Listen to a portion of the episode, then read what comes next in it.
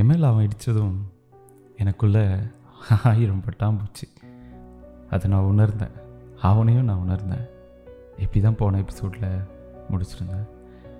அதுக்கு பிறகு என்ன ஆச்சு தொடர்ந்து கேளுங்க கீர்த்தனாவோட பதிவை. நான் கேள்வின் உங்கள் உணர்வுகளின் குரலாய். அன்னைக்கு ஸ்கூல் முடிச்சுட்டு வீட்டுக்கு போனதும் எனக்குள்ளே நிறைய கேள்விகள். அவனுக்கு ஏன் என்னை பிடிக்கும்? அவன் ஸ்கூலில் கொஞ்சம் ஃபேமஸான பையன், நிறைய பொண்ணுங்களுக்கு அவன் மேலே க்ரஷ் இருக்குது. அவன் ரேஞ்ச் என்ன, நம்ம ரேஞ்ச் என்ன? நிறைய இன்செக்யூரிட்டிஸ் இருந்துச்சு கால்வின். அதே சமயம் ஒரு வேளை சும்மா டைம் பாஸ்க்கு இப்படி பண்ணுறானோ அப்படின்னு தோணுச்சு. ஆனால் எல்லாத்தையும் தாண்டி அவனை எனக்கு ரொம்ப பிடிச்சிருந்துச்சு. எனக்கு அவன் வேணும்னு தோணுச்சு. அதுக்கப்புறம் அவன் என்னை பார்க்கும்போதெல்லாம் விசில் அடிப்பான். அது வேறு ரெமோ அந்த மூவி ரிலீஸ் ஆன டைமில் நான் என்னோடய ஸ்டோரியை அந்த படத்தோடு ரிலேட் பண்ணிகிட்டு இருந்தேன். அந்த படத்துலேயும் எஸ்கே காவியா பின்னாடி விசில் அடிச்சுட்டு தான் சுற்றிட்டு இருப்பாங்க. நான் பண்ண ஒரு பெரிய தப்பு என்னென்னா, அவன் விசில் அடித்து நான் ஒரு டைம் கூட திரும்பி பார்த்ததே இல்லை கால்வின், இப்போ வரைக்கும். நெக்ஸ்ட் மந்த் நான் ஸ்கூல் போகும்போது அவன் அவனோட ஃப்ரெண்ட்ஸ் கூட கேட்டில் நின்றுட்டுருந்தான். எனக்கு தெரியல அவன் ஏன் அங்கே நிற்கிறான்னு, எனக்காகவா இல்லை சும்மா நின்றுட்டுருக்கானான்னு. ஆனால் நான் அவனை பார்த்ததும் டிசைட் பண்ணிட்டேன், எனக்கு அவன் விசில் அடித்தா கண்டிப்பாக திரும்பி பார்க்கணுன்னு. அவன் என்னை பார்த்தான், விசில் அடித்தான். மூணு டைம் விசில் அடித்தான் கால்வின். ஆனால் நான் திரும்பி பார்க்கல. ரொம்ப பதட்டமாக இருந்துச்சு. திரும்பி பார்க்கணுன்னு ஆசை தான், ஆனால் உள்ளுக்குள்ளே ஏதோ ஒரு பயம். அவனை தாண்டி வந்ததும் என்னையே நான் திட்டிக்கிட்டேன், ஏன் அவனை திரும்பி பார்க்கலன்னு. அங்கே ஸ்கூலில் ஒரு நாள் ஒரு அனௌன்ஸ்மெண்ட், அடுத்த வருஷத்துலேருந்து ஃபார்ம் கிளாஸில் நிறைய மாற்றங்கள் வரப்போகுது அப்படின்னு. வீட்டுக்கு போயிட்டு நான் கடவுள்கிட்ட வேண்டிக்கிட்டேன், காரணம் நானும் அவனும் ஒரே கிளாஸில் வரணும் அப்படின்னு. ஆனால் அதே நாள் அவனோட ஃப்ரெண்ட்ஸ் எல்லோரும் இன்ஸ்டாகிராமில் ஸ்டோரி போட்டிருந்தாங்க, அவன் இந்த ஸ்கூலில் இருந்து போக போகிறதா. அதை பார்க்கும்போது எனக்கு ஒரு செகண்டு அப்படியே பிளாங்க் ஆகிடுச்சு கால்வின். என்ன பண்ணுறதுன்னு தெரியல.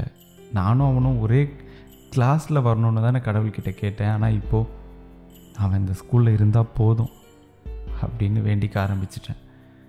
எனக்கு எப்படி இருக்கும் கால்வின், நம்மளை ஒரு பையன் ட்ரை பண்ணான், எனக்கும் அவன் மேலே ஒரு ஃபீல் இப்போ தான் வந்திருக்கு, இவ்வளோ நாள் இல்லாமல். இப்போன்னு பார்த்து அவன் ஸ்கூலை விட்டு போகிறான். எனக்கு அப்போ ஒரு மாதிரி ஃபீல் ஆச்சு, அவன் கண்டிப்பாக நம்மளை ஒரு டைம் பாஸ் தான் யூஸ் பண்ணியிருக்கானோ, அவனுக்கு என் மேலே இந்த ஃபீலிங்ஸ்லாம் உண்மைதானா? ஆனால் எனக்குள்ளேயே நிறைய சந்தேகம் இருந்துச்சு. ஒருவேளை அவனை நான் பார்க்கணுன்னு விசில் அடித்ததுக்கு பதிலாக அவன் நம்மக்கிட்ட வந்து பேசியிருக்கலாமே, அப்போது அவன் நம்மளை ஒரு டைம் பாஸ்க்கு தான் யூஸ் பண்ணியிருக்கான். இப்படி ஏதோ யோசிக்க ஆரம்பிச்சிட்டேன் கால்வின். சரி, இது ஒன்றும் உலகத்தோட முடிவு இல்லையே அப்படின்னு நினச்சிக்கிட்டு அவன் கூட பேசலான்னு முடிவு பண்ணிட்டேன். அவனோட ஸ்டோரிஸ்க்கெலாம் ரிப்ளை பண்ணேன், all the best for your future my form classmate அப்படின்னு சென்ட் பண்ணேன். ஆனால் ரிப்ளை இல்லை. வெயிட் பண்ணேன், பண்ணிகிட்டே இருந்தேன், அப்பயும் ரிப்ளை இல்லை. நான் புரிஞ்சுக்கிட்டேன், அவன் எவ்வளோ டைம் விசில் அடிச்சிருக்கான், நான் திரும்பி கூட பார்க்கல, அதான் இப்போது அவன் பழி வாங்குகிறான். ஆனால் நான் அவனை ஃபாலோ பண்ணி தொல்லை பண்ணாத இடமே இல்லை கால்வின். இன்ஸ்டாகிராமிலேருந்து டெலோனியம் வரைக்கும் அவனை ஃபாலோ பண்ணியிருக்கேன். அதில் தான் தெரிய வந்துச்சு அவன் பிறந்த நாள் செப்டம்பர் பதினஞ்சுன்னு. வாவுல என்ன ஒரு பொருத்தம் எங்கள் ரெண்டு பேருக்கும். என்னோடய பிறந்தநாள் செப்டம்பர் தான், என்ன ஒரு டென் டேஸ் அவ்வளோதான் எங்கள் ரெண்டு பேருக்குள்ள வித்தியாசம். அவன் என்னை விட கொஞ்சம் பெரிய பையன்தான், ஓகே. ஆனால் என்னால் இதை ஏற்றுக்க முடியல கால்வின். நான் எப்படி இந்த ஸ்கூலில் அவன் இல்லாமல் இருக்க போகிறேன்? எனக்கு ஸ்கூல் வந்தாலே அவன் மட்டும்தான், அவன் தாட்ஸ் மட்டும்தான். எனக்கு இதிலேருந்து வெளியில் வரவே ஒரு நாலு மாதம் ஆயிடுச்சு கால்வின்.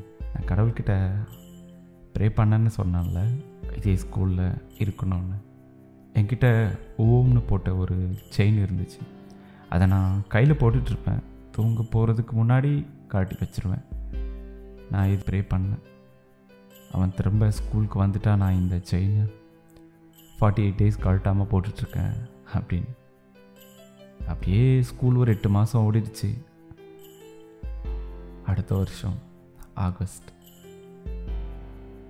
ஒரு மண்டே எப்பயும் போல் நான் ஸ்கூல் வரும்போது அவன் ஃப்ரெண்ட்ஸ் குரூப் என்ட்ரன்ஸில் இருந்தாங்க. அவங்க எப்போவும் அங்கே தான் இருப்பாங்க. ஆனால் எனக்கு அந்த குரூப்பை தாண்டி போகும்போது என்னமோ ஒரு ஃபீல், அவன் இருக்கிற மாதிரி. அவங்க இருந்தானா இல்லையா, இது எல்லாமே கீர்த்தனோட ஏக்கத்தின் வெளிப்பாடா? அவன் திரும்ப வந்தானா? இவங்க ரெண்டு பேரும் ஒருத்தரோட ஒருத்தர் காதலை சொல்லிக்கிட்டாங்களா? அடுத்து என்ன ஆச்சு அடுத்த பதிவில் சொல்கிறேன். நாளைக்கு இரவு ஒன்பது மணிக்கு தொடர்ந்து கேளுங்க. நான் கேல்வின், உங்கள் உணர்வுகளின் குரலாய். நான் போன எபிசோடில் கேட்டிருந்தேன், தினமும் ஸ்டோரிஸ் அப்லோட் பண்ணால் கேட்பீங்களா அப்படின்னு. நிறைய பேர் எஸ்ன்னு ரிப்ளை பண்ணியிருந்தீங்க. ரொம்ப நன்றி. இது வரைக்கும் நீங்கள் கேட்டுட்ருக்கீங்க அப்படின்னா இனிமேல் கேட்பீங்கன்னு ஒரு நம்பிக்கையோடு நான் இனிமேல் தினமும் ஒன்பது மணிக்கு நைட்டு ஒன்பது மணிக்கு ஒரு ஸ்டோரியை அப்லோட் பண்ணுறேன். தொடர்ந்து கேளுங்க. உங்களுடைய சப்போர்ட்டை கொடுங்க.